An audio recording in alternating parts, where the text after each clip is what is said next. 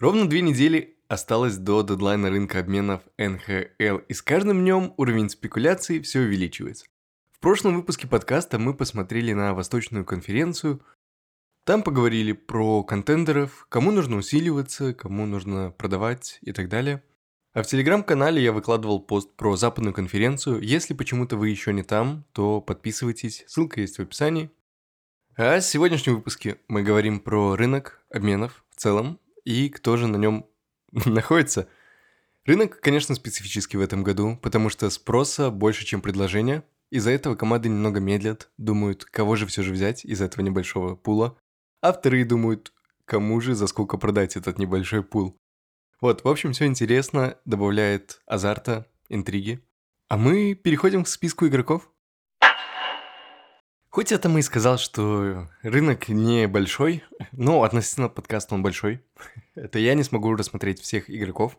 Поэтому предлагаю пойти по самым заметным для начала, а потом рассмотреть вратарей, потому что вратарей не так много. Плюс это очень важная категория, которая будет нужна всем. Ну и вот такой вот у нас будет план, короче.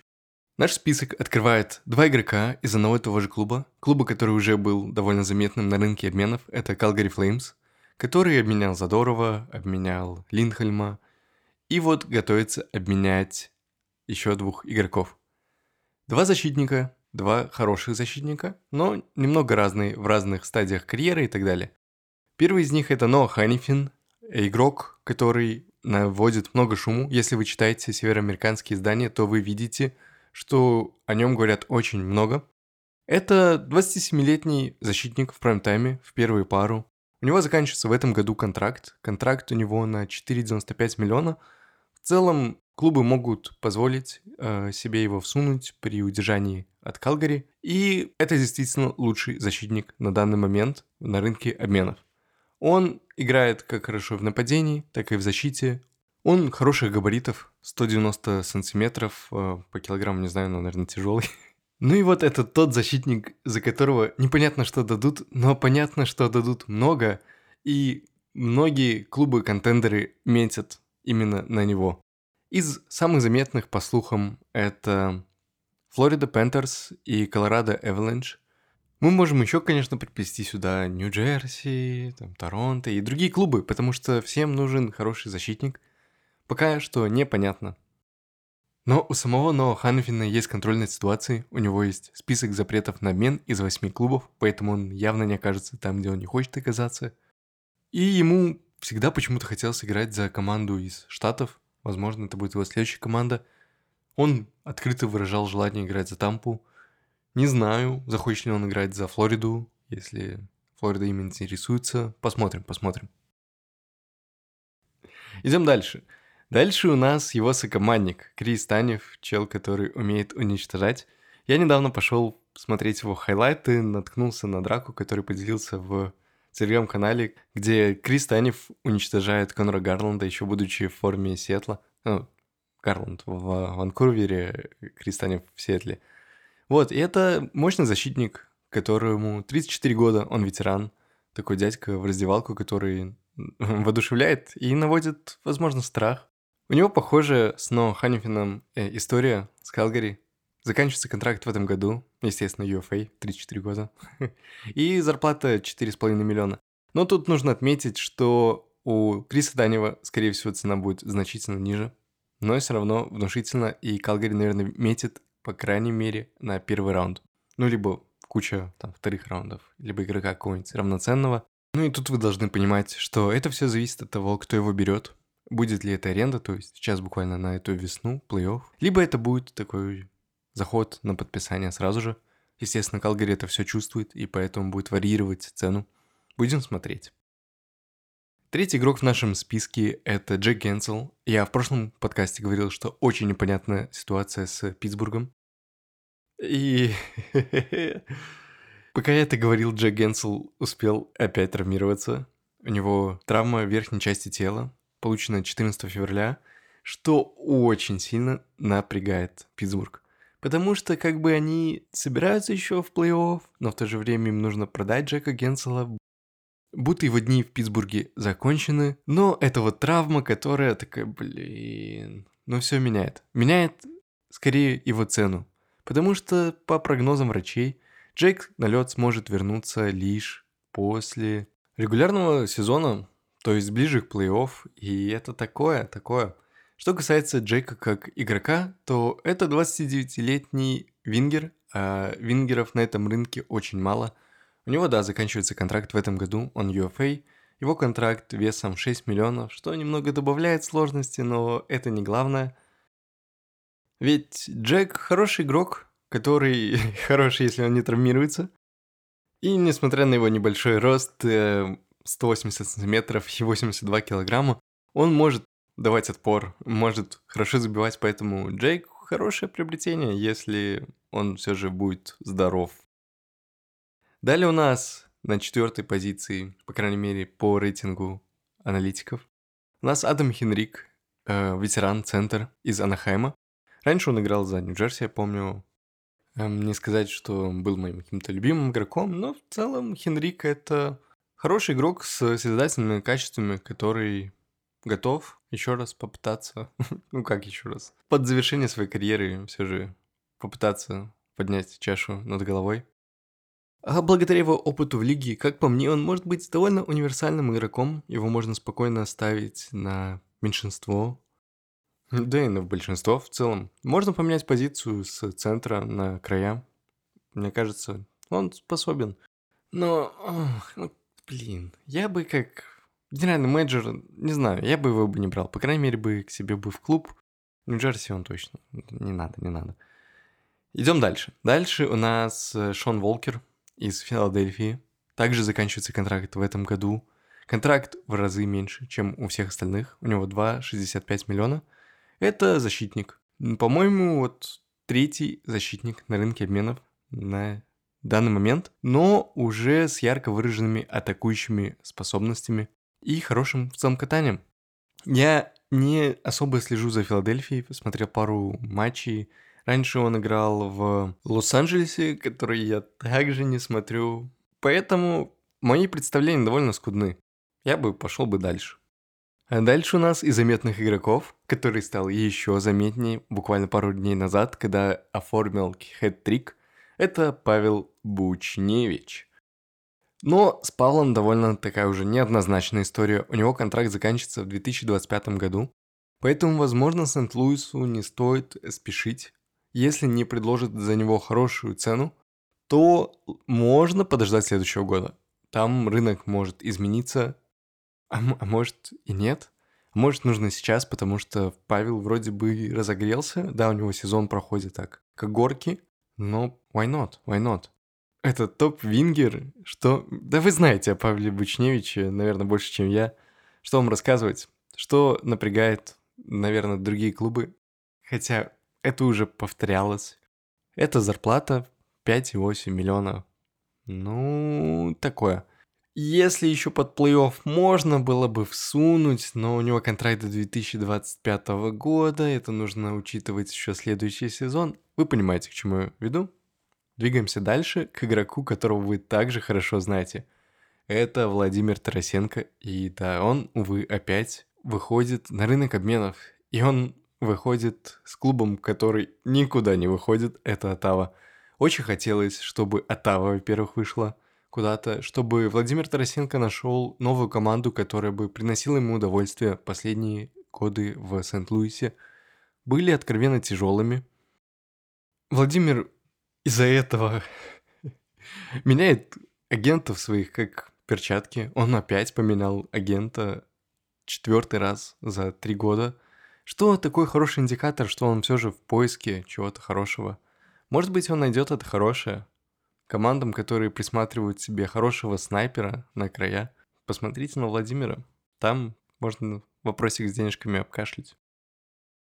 Далее у нас Франк Ветрано из Анахайма, который я, увы, тоже не смотрю, потому что, ну, давайте честными. Анахайм довольно скучный клуб, и у Анахайма ужасная форма. Поменяйте форму, смените на Mighty Ducks, я вас буду смотреть. С удовольствием. Я даже вашу форму куплю.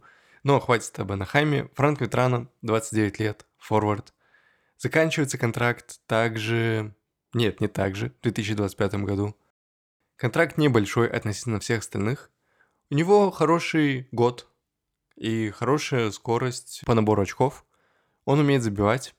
За 56 матчей он умудрился закинуть 26 шайб, 19 ассистов, 45 в целом. Неплохо.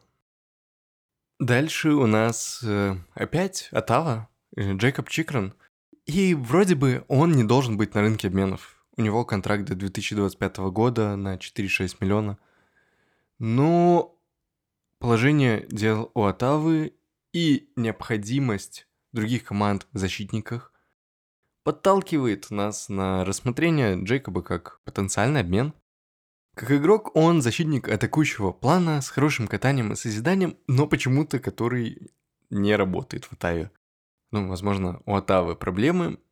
И это, конечно, добавляет вопроса другим, заработает ли Джейкоб Чикрен, он молодой, у него большие зарплатные, наверное, ожидания, ну, относительно большие. И за него по крайней мере, в прошлом году Атава нормально выложилась, и в этом году, конечно, она может продешевить. Короче, э, даже обсуждать как-то грустно. Из защитников еще у нас есть Александр Карьер из Нэшвилла. Дешевле, по-моему, возможно, надежнее, лучше. Это такой средний, уверенный выстрел э, в будущее. Два с половиной миллиона. Come on, ребят. 27 лет парню. Играет мобильно. Может. Назад бегать, вперед бегать. Блокирует броски. Чего вам надо еще? Александр Керриер, присматривайтесь. Ну, если вы скажете, что 2,5 миллиона для вас это много. Окей, окей, я вас понял. Э, Ник Силлер. Как вам такое? 0,78 миллиона, а? Тоже UFA в этом году. Эм, все, что вам надо знать. Все. Дальше можно в целом после 0,78 миллиона не говорить. Это защитник для того, чтобы усилить вашу скамейку. Все, он, возможно, будет не самым лучшим, но кто-то травмируется, кто-то будет плохо играть, ставите Ника Силлера в состав, будет вам счастье. Есть, конечно, еще один Кент, простите, но, смотря на него, хочется сказать Кент. На рынке обменов из защитников это Мэтт Дамба. Ну вот Мэтту Дамбу я бы не хотел брать себе в команду. 2024 год, как UFA, не особо удачный сезон в Аризоне. 3,9 миллиона зарплата. И вот когда я смотрю на Мэтту Дамбу, у меня в голове такое, ну, говорить может он много чего, что на льду он может. Это, по-моему, самое лучшее описание Мэтта Дамбы. Короче, лидер в раздевалку. Так, ну, список на обмен реально длинный, и времени уже не так много, поэтому я просто сейчас буду выделять всех, кто еще остался и кого я считаю как бы ок. У нас есть Джордан Эберли из Сиэтла, но у него проблема с зарплатой 5,5 миллиона. В целом хороший вингер, уже в преклонном возрасте, 33 года. Заканчивается контракт в этом году, можно посмотреть. Дальше у нас есть Илья Любушкин. 24 год UFA, 2,75 миллиона. Мы знаем Илью нормально. Далее э, защитник Джоэл Эдмонсон из Вашингтона. Вашингтонцы фанаты Вашингтона могут, конечно, сказать, что, блин, он такой себе. За 1,75 миллиона еще можно подумать над тем, чтобы его поставить в третью пару, либо усилить скамейку. Эрик Джонсон довольно известный защитник из Баффала, но так такая же проблема, 35 лет, 3,25 миллиона. Я не думаю, что его надо брать. Есть хороший вариант Энтони Дюклер. Мне нравится Энтони Дюклер 3 миллиона в этом году опять же заканчивается контракт. И у него есть все как бы атрибуты хорошего нападающего, но нет какой-то такой стабильности, поэтому он, возможно, так низко и так незаметно. Далее его сокомандник э, Александр Барбанов. 2024 год для него последний в составе Сан-Хосе. 2,5 миллиона, но 29 лет. Также Вингер. Также в средние такие звенья, второе, третье звено спокойно, если команда проседает по краям. Why not? Из нападающих есть еще Доминик Кубалик из Атавы. Как бы норм, но что я заметил насчет Кубалика, он очень сильно полагается на какие-то такие вдохновления. То есть у него есть череды неудач, череды удач. То есть он как такой, ни туда, ни сюда. Если под будет туда, то хорошо. Если не туда, то зря потраченные ассеты. Калиев, Артем Калиев. Блин, 22 года парню, заканчивается контракт, но он restricted free agent от Лос-Анджелеса. У него мощный бросок, все, что могу сказать. Далее из нападающих Томаш Татар. Я по Нью-Джерси видел, насколько он хорошо работал с игроками, молодыми в частности, поэтому за 1,5 миллиона я считаю неплохой выбор. Заканчивается контракт в этом году тоже. Ну и блок про полевых игроков завершим игроком, которого я не советую. Это Тони Дианджело, он псих. Но если вам нужен атакующий, нападающий, Каролина его готова дать. Очень легко. Типа забирайте. Он им не нужен. 1,6 миллион, 1,68 миллиона. Ну, что такое 80 тысяч? Неплохо. Вот так вот. Переходим к вратарям. Вратарей немного, поэтому держитесь, держитесь. И этот топ открывает опять Калгари. Потому что Калгари распродает все, и она готова отдать своего Джекоба Макстрома. Потому что спрос есть. Джейкоб хорош в целом. Контракт у него такой, ну, 6 миллионов. Заканчивается в 2026 году. То есть это не просто аренда, это приобретение вратаря еще на два сезона. И он реально может помочь клубам, которые целятся в плей-офф и на кубок. У многих команд у нас сейчас проблемы с вратарями. Ойлерс, Торонто, Нью-Джерси. Нью-Джерси на кубок не претендует.